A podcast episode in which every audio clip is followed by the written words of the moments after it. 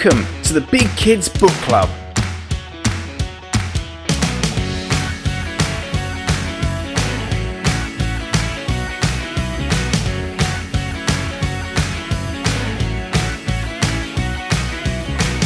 A podcast about all things fictional from middle grade to young adult.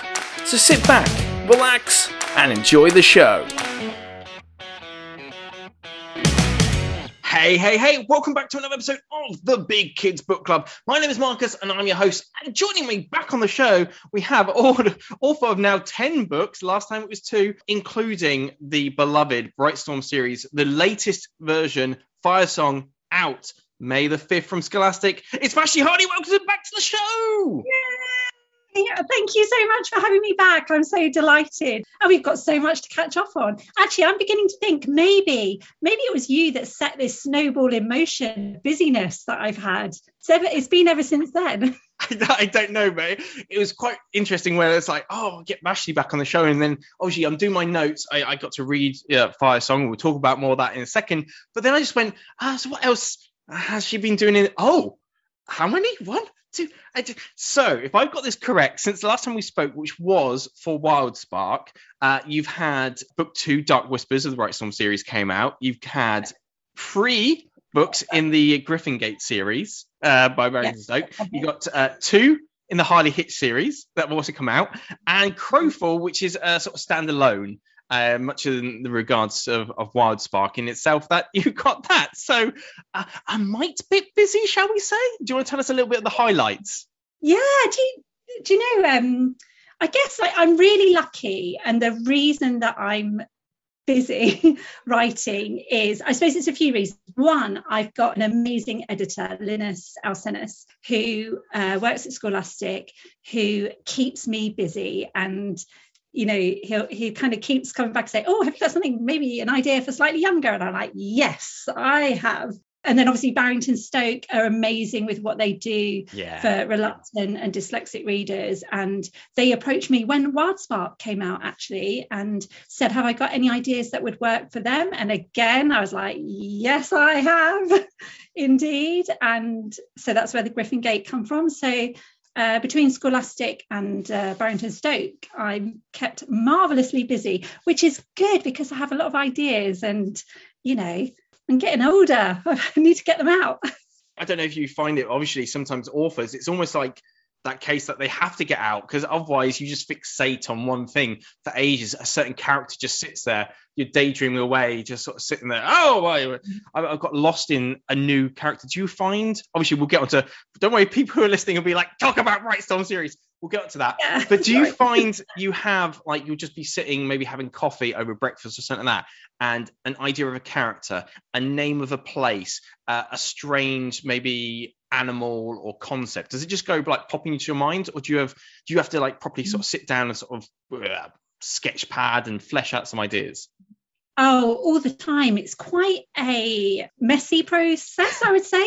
Um, so it could be at any time. Like I might be on a walk or listening to a piece of music or Pinterest. Gosh, um, if I open Pinterest, I often go down that rabbit hole for quite a while because they do that lovely thing where they recommend pins, mm. and that that I can't help but scroll and see what I'm going to find. And then I have lots of different boards. I have an ideas board, so often a visual image will spark something, and I'll think that would be great in a future Brightstorm. That would be good in uh, as an idea for a standalone and you know, as an example, I'll show you this one. I've got it on my pinboard by my desk. This is, sorry, it's not good, a very good print, but this was a, an image that came up on print, Pinterest one day. And I've grown a whole story in my imagination from this picture um, that's been developing over about a year that I haven't actually started writing yet, but it's, you know, it's kind of on the back burner. I always say ideas, stories are like having a greenhouse of seeds. And you you kind of some you've just planted them, some you've got little shoot coming up, some are full-blown sunflowers and things. But that's kind of how it works for me. That is a very cool metaphor. I really like the idea of the greenhouse with all the different stages of stuff fantastic. And to be fair, this year alone has been pretty busy because you've had this is uh Firesong is going to be the third release just in 2022 because obviously in January you had Harley Hitch 2, which was the Missing Moon. Uh, Yeah. And then you had Griffin Gate 3 in March, if I've got this right, which was the Raven Riddle. Yeah, that one there. So third book in oh what now four or five months. You know, it's been quite a. Do Yeah. you find do you find it difficult to balance writing and then also promoting school visits for like new releases? Oh, it can be it can be really tricky because there's only so many hours in the day, isn't there? And you know, I just I do my best and I try not to be too hard on myself. I am awfully behind on emails in general. I have this thing if I don't get to it straight away, then it can slip or, or sending things out or like I'm like kind of I try not to be too hard on myself. I think I hope people understand that you know I'm I'm human and I do try, genuinely try my best, but you know I will catch up on those emails. If you're waiting for an email for a reply, I promise I will go back through my inbox and check if I've missed anything. But yeah, if it's not something that's super urgent, it tends to kind of go on the back burner. But then something else super urgent comes in, and then it, it all kind of builds up. It was my New Year's resolution to be better at that. And, you know, I might need to revise that next year. Next year, next year it's fine. next year I will be better. But you, I have this thing as well. Uh, every year, I've done this for two years now. I buy a a new like Filofax style diary with the with the intention. Do you know what? I've got it No. here. Haven't opened it. it Look at it. It's beautiful. This looks great. It looks really good. Isn't it wonderful? It's, it was going to organise everything. You know, the intention's there.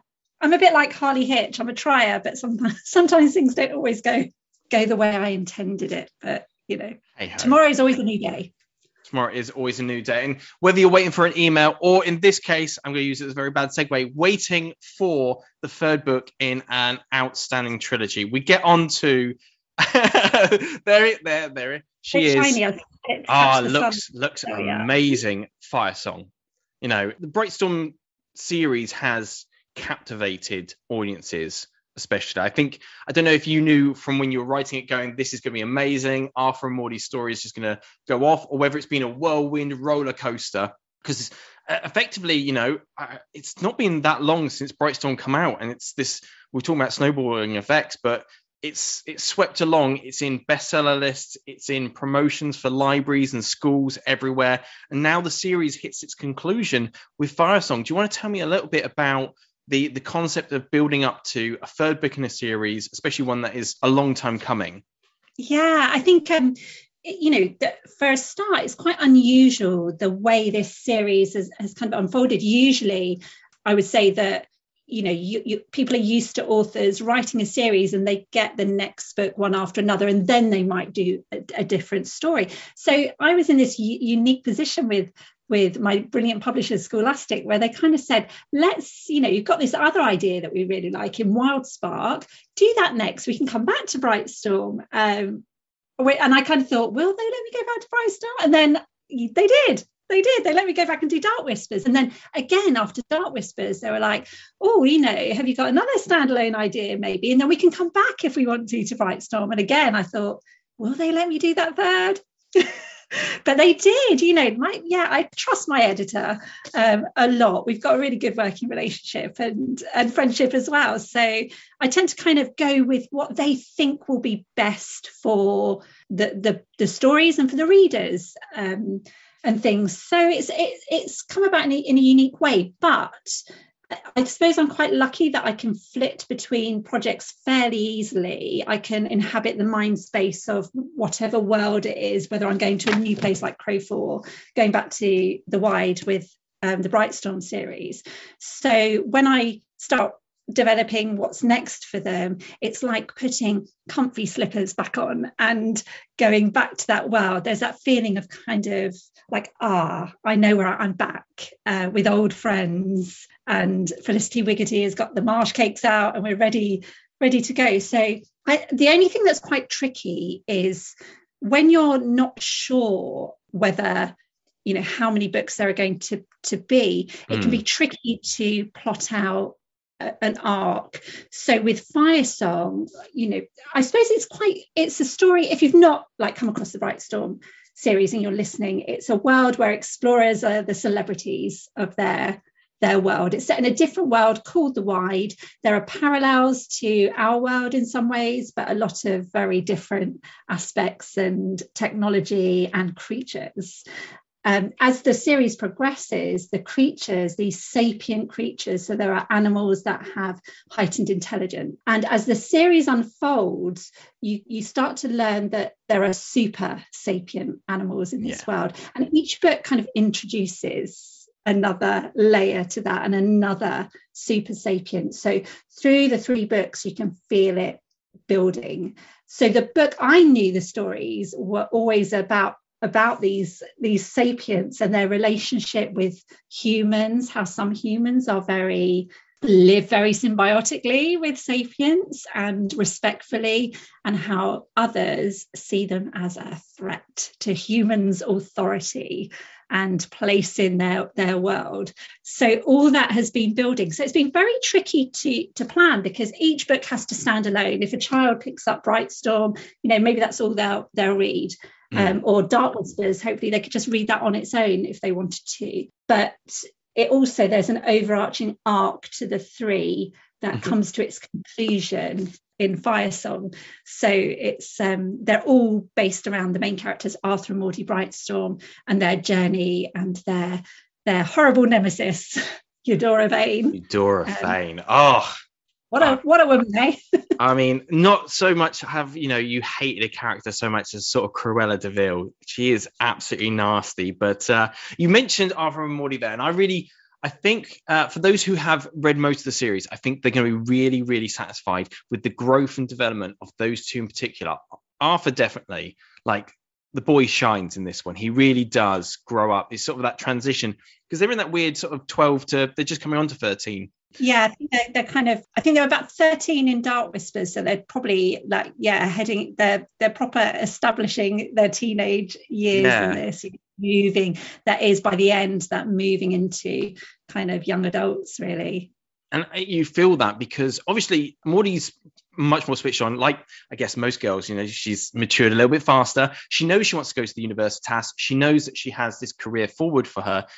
Arthur's still clinging on to say the shadows of the past, and there's there's definitely a sort of withdrawing that cloak, that heavy cloak of what's happened in the past, the fate of their father, um, their mother's memory. That plays a, a big part, obviously, in the, the start with the, their mother's box, and obviously with the journey to the volcanic north, because that's where basically this is where we go. We went to the the uh, frozen south, uh, in book one for everyone listening. Then we went to the the jungles and the beautiful mystical lands of the east in book two, and now we're going to the volcanic north and the the many isles that have been again I love because they have been tempted and it's they've been sort of like uh, you know whispered at uh, in the previous sort of novels, but we really get to see how big a part wow how big a part they play in arthur and maudie's uh, sort of story their history so I wonder how much it was it was fun to develop that because I'm especially I'm especially thinking of like Hugo and all that stuff. I'm not going to explain who Hugo is exactly. That has to be explored naturally, I feel. But people like Hugo and stuff like that, that whole stuff, like where did that come? Was that something like I want this to this to resolve in a certain way, or did you just start writing and went, I guess we go? Like, did the story just sort of lead you that way? I guess it's that plotter versus pantser sort of mm-hmm. debate. Yeah, I'm quite a plotter. So I do at the beginning have a good idea of where things are going to ultimately end up. I'm not always sure how I'm going to get to that point, but um, like the, the ending of Firesong, I had a pretty good idea, a vision, you know, that closing scene. I had that pretty set in my heart from very early on. It seemed the right journey, the right conclusion, mm. which obviously we can't say too much about, mm. but seemed it seemed like the right way to, way to go. So I'm not always sure the steps that I'm going to get there, maybe certain things, but it's quite surprising actually when you, in the writing of it, how many things that I've put into Brightstorm and Dark Whispers that I didn't really realize would be important or I would use them it, in this book. So it's amazing how many times I look back and think, oh, I better check about this character what I said, or I better check what did I mention about that volcanic north? What did I say? And then I go back and, and it's so serendipitous that that it, it'll suddenly be like, oh, that works. That's perfect. How did I know? Brilliant. I can I can use that. That that all ties together. I mean, it does help to keep a firm idea of, uh, you know, like family trees and what's going on and and how everything interacts and the time scale of events.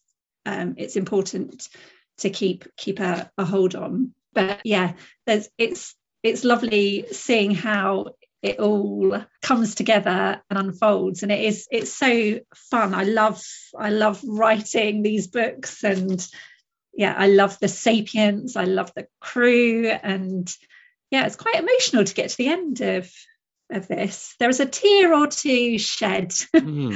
in the writing of that ending absolutely i mean i was just like oh uh, to the ending of it. It's it's definitely one of those ones where I feel like if you've invested that time in book one and two, the payoff is what you want in in book three. You want it to come to this conclusion. You want it to basically be this this denouement of just like feelings and emotions.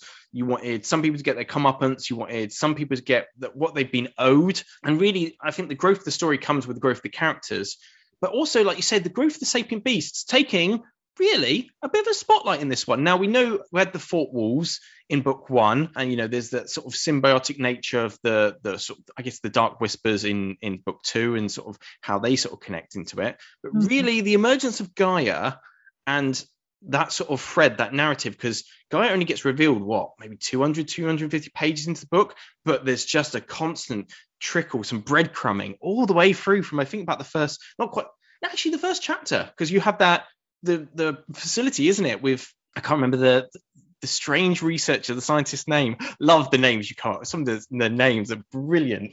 But yeah, we, we get teased the importance of sapient beasts in this, don't we? Yeah, I love. I think that the first chapter of Firesong is one of my favourite chapters. So it starts unusually sort of away from Arthur and Maudie mm. that very first scene. It starts in a strange uh, facility type laboratory place some in some undisclosed place which becomes very relevant later because i know the readers are going to trust me that this matters. And there are some scientists and there is obviously some something untoward going on with the sapients that are being held there. And you meet a little character called frank one of my favorite little characters to include. He like makes me chuckle occasionally. Um, his newspaper or not getting to read his newspaper. It's just yeah, I think that, that's a nice thing about developing it. You can go a bit omniscient and you can go go and sort of draw away as you build it. You can take the reader to other parts in the story that maybe the main characters aren't aware of and kind of go, hey, look over here, look at what's going on that no one else knows about. So you're like sharing that secret and teasing them kind of into the story, which is um yeah, I kind of quite enjoy doing things like that. So uh, yeah, it opens up in that situation, and then you go back to to Arthur and Maudie and the crew and find out you know their current situation and what's going on in their life, and then what draws them northwards it's also really nice because it's a beautiful way of doing it without like an exposition dump. You know, it's just a mm. natural sort of like, hey, meanwhile, on another part of the continent, uh, something nefarious is going on. And then that builds in, like you say later on. You can then you can make calls back to it and have the reader go, oh, and ah, yeah. that's ah. And I think that's a yeah, much better way to world build yeah i think that's and very much with with any story and with especially with a, a, kind of a trilogy arc you want that feeling in the reader of surprise in how it all goes but also inevitability and that it's right. So mm. almost like you don't want them to to foresee exactly how things are going to unfold you know you, there's kind of that secret contract between an author and a reader. Like i'm taking you by the hand and you're going to trust me. Like come on i'm going to take you on this amazing ride on this adventure. Like trust me here we go. And then then the lovely readers trust me and and off they go. And actually then they they you know i let go of their hand and they're holding the hands of the characters and off they go. But then by the end you know you you don't want to disappoint a reader ever, ever in in that in how things unfold unfold you want to give them more than they could have hoped for but for it to still be surprising but satisfying and that is a hard tightrope to walk um, I think in the whole writing process. But hopefully, fingers crossed, it's um, readers will will think I've done okay. This this will be uh, another smash hit. I feel like anyone who is oh, is yeah, coming into. If you if you if you've read book one and two, it is trust me in this. It is a fantastic conclusion. Like I said, the threads you want completed and tied are tied in beautiful and, like you say, understanding and believable bows. But then just then at the end, you just dangle a slight hook that potentially might see us return to the wide. And I have to ask, you know, is because obviously I think you're completely right. That's a beautiful place to leave Arthur and Maudie's story.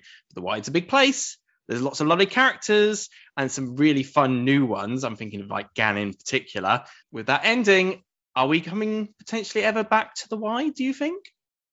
I cannot say for absolute certain on the record. However, things, you know, like you say, there are there's an epilogue, folks. Don't miss the epilogue at the end. There's a very important little turn in the tale shall we say, at the end, which was super satisfying to lay the groundwork for. And I hope not too many people see it coming. But yeah, there's a little turn in the tale, and that sort of sets the groundwork for possible other adventures. This is very much the kind of the end of the arc of Arthur Maudie. For now, never say never, but it's you know they're they're kind of doing their part now the whole you know the situation isn't just about them and what's going on with them and their personal kind of this vendetta with Eudora and everything. It's it's bigger than that. Things things are bigger in the world, and there are lots of different families in the wide. Lots of, and like you say, there's a new character. There's Gan, who is the Citadel King's niece. Uh, she's really fun to write. She's like a very unlikely princess. she's set to to one day take over from King Batsurig and King Timur. And she's not particularly relishing this thought. She doesn't really want to, you know, be stuck in that, you know, in that lovely sandy palace. She wants to be exploring the wide. Why can't she be an explorer like Harriet Culpeper, etc.? So she's quite an important character, and I think she has more to show the wide and a part to play. Oh, well, we will leave it there. I know there's always mysteries and secrets within the publishing industry. Hopefully, we will find out. But this is not a secret. This book is amazing, and it's coming out on the 5th of May from Scholastic. Firesong, the third book in this Brightstorm trilogy. Uh, fantastic. Absolutely must rave about it uh, a lot more. But uh, obviously. Oh, that's so kind of you. I really appreciate um, you saying that. Thank you. No, it's it's lovely. I honestly, Brightstorm, Brightstorm is one of the ones which really got me back into middle grade, where I just went, oh, this is middle grade. I can get on board with this. It was it was brilliant. It was a lucky find at the library, and I'm so glad I found it. Oh, that's amazing to hear. Because I think the best middle grade, especially upper middle grade, is you know can be enjoyed universally, yes. no matter what how old you are. You know, a good story is a good, good story, and we all you know have adventurous hearts, even if we don't you know necessarily go out there and you know go through mangrove swamps or fall in quicksand or you know get stuck in a snowstorm we you know we can kind of live these experiences through through the power of, of story and then maybe when you come out of it maybe you know there's just a little bit of you that comes out a little bit more adventurous and a little bit more willing to take on the world and do your thing just like Arthur Maudie so um, that's kind of what I like to think. I'm wondering, obviously, now that the Brightstorm trilogy has come to its beautiful conclusion, what else are you working on? I'm assuming four or five different novels at the same time right now. Yeah, yeah definitely. So that that is no no word of a lie. I think there are four in progress at the moment. Two that I don't think I can talk about really, but uh, one's one sort of uh, one may or may not be for very young readers, maybe um, and that's been in progress for quite a while, actually, um, which I'm quite excited about. And book four in the Griffin Gate series with Barrington Stokes. So these are these are much shorter. So if mm. you know people that or young readers that would find Brightstorm a little bit too uh, too much content, you know, heavy. Yeah. You know, it's about 60, 70,000 words. So it, it's bit not intimidating. Bit intimidating. Yeah, it can be. I mean, then you know, you can do the audiobook, which is really lovely as well. But if you've got a reader that that loves that kind of sense of adventure, interesting inventions, and a bit of that kind of slightly steampunk vibe about it, then the Griffin Gate series, this is book three, The Raven Riddle. It's set in a world where you can teleport into a map, basically, and kind of there are wardens that solve different mysteries. So book four of this is the weather well. And it was it was going to it's kind of got a, going to have a bit of a wintry cover and theme. So it was going to be this year but the illustrator natalie is is been snowed under oh. with with work sorry and so she we, i think it they, they've decided it's going to be next year so sorry hmm. it's a bit of a wait it's going to be for the weather well if you're a griffin gate fan but that will be kind of i think september 2023 now mm. i mean it's it's almost finished but yeah it's just because of how the seasons work it's better to kind of wait I'm I'm quite glad because I've got lots of other projects. So I'm quite like, I'm okay. When they said, oh, I was like, that's fine that's fine. Let's do that. But there are three, and these are dyslexic, yeah. dyslexia friendly. So they're printed on slightly tinted paper, yeah. which is lovely. And, spaced, aren't they're, they? They're quite spaced apart as well to make yeah, it easy to read. Yeah, yeah, and they developed their own font. Um, that was the you know that's the the, the most dyslexic friendly oh that's font cool. for their research uh, so I hear so yeah the the book three and four in that and Harley three I am writing at the moment, which I'm pretty sure I'm allowed to say to talk about. So that should be out early next year. It's going to be quite a quick turnaround for me, that one, and for George to do the illustrations, but we're quite used to that. But I've got a couple of ideas. That's in the world where there are so many different things that ways you could go with that world because it's it's this inventive world. Harley changes her hair color every term though, so you know I can go as many colors as there are for, for these books. I'm thinking maybe purple for the next one. Oh. anyone feels strongly about this, do let me know. I think probably purple hair for her next one. And I've got um, quite uh, I've just got to have the idea approved and I'm chatting with my editor next week about it. But I've got an outline that involves fossils and time a little bit. Hmm. Um, so I'm going like that kind of slightly that that sort of area of science that deals with the past. So the lovely thing about these is I can explore a different aspect of STEM with each one and bring truth in from our world and mix it with fun and made up stuff. So so you get um, so Harley Hitch in the Iron Forest was a lot about ecology and how if you introduce something into an environment, how there's a knock-on effect for that. Uh, Harley Hitch and the Missing Moon is very much about the moon and the stars and the role the moon plays on our planet and what would happen if it weren't missing. So scientifically, there's a lot of real fact in there, but a lot of you know embellishment and fun as well. So you get things like the guide to the stars of Inventia inside, where there are real facts of, of these stars mixed with fun things, because obviously stars don't usually come down and have personalities and wear tiaras, but there are some real facts mixed in with it. So the next book three will be similar. There will be some real sort of sciencey facts mixed with the the fun stuff as well. So that's another one I'm working on. You know, I'm, I'm ready to go.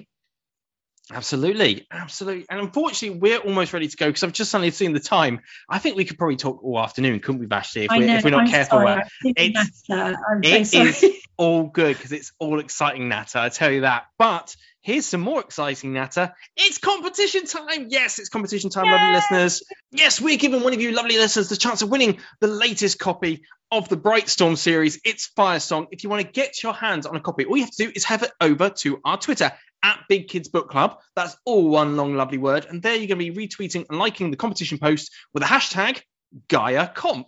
That's G A I A Comp. And obviously, we need to have a quizzy question. And what better one than talking? We're talking about sapient companions, sapient creatures. Then what would be your perfect sapient companion? Obviously, we have Arthur has uh, Parthenia. We have Queenie the cat as well. But what what animal would you have if you could have any sapient companion? What animal would that be based on? So Vashti, uh, if you could have any any companion animal as a sapient being, what animal mm. would you hmm. have? I think I'd, I'd go for something that could fly because that would be quite handy. I think so. Maybe an owl, one of those really beautiful Ooh. big snowy owls, would be gorgeous to have by your side. Yeah. How about you? What would you have?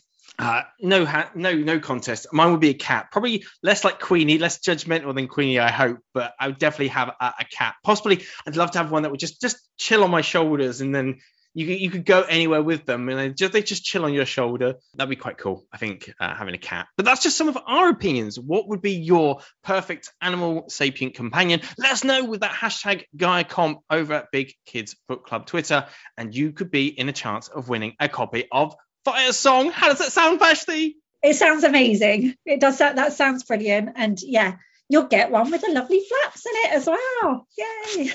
oh, exciting! And oh, this has been exciting, but it is time to say, unfortunately, goodbye. Vashti, thank you so much for coming back onto the show. Oh, thank you so much for having me. And you know, it's been my utter pleasure to chat to you, and thank you for your support, and thank you to the readers for joining the crew you know they wouldn't be here without you. So uh, you are you're all you know you're all hired. You're all hired for adventure. All aboard the aurora. But i won't quite let you go until you let the lovely listeners know how they can find out more about you and your books. Is there a website or some social media they can go to? Oh yeah absolutely. So uh, my website is vashtihardy.com very easy to find. You know, having a name like mine makes it very easy for people to track you down. I put updates usually on there in the books and links. Uh, if you want to, I will say, if you want to order signed copies of my books, I work a lot with someone called the Book Nook in Hove, a brilliant independent bookshop, and I regularly go in there to sign and leave signed copies. So they, they have pre-orders of uh, Firesong too, and they will have signed copies. So if you don't win the competition, you can like pop on there and they will send them around the country, um, which is really good. So have a look at the Book Nook. And I'm on Twitter. I think I'm Vashti underscore Hardy and Instagram. I love a bit of Instagram. So I'll often post bits and bobs on there. So uh, do come and connect.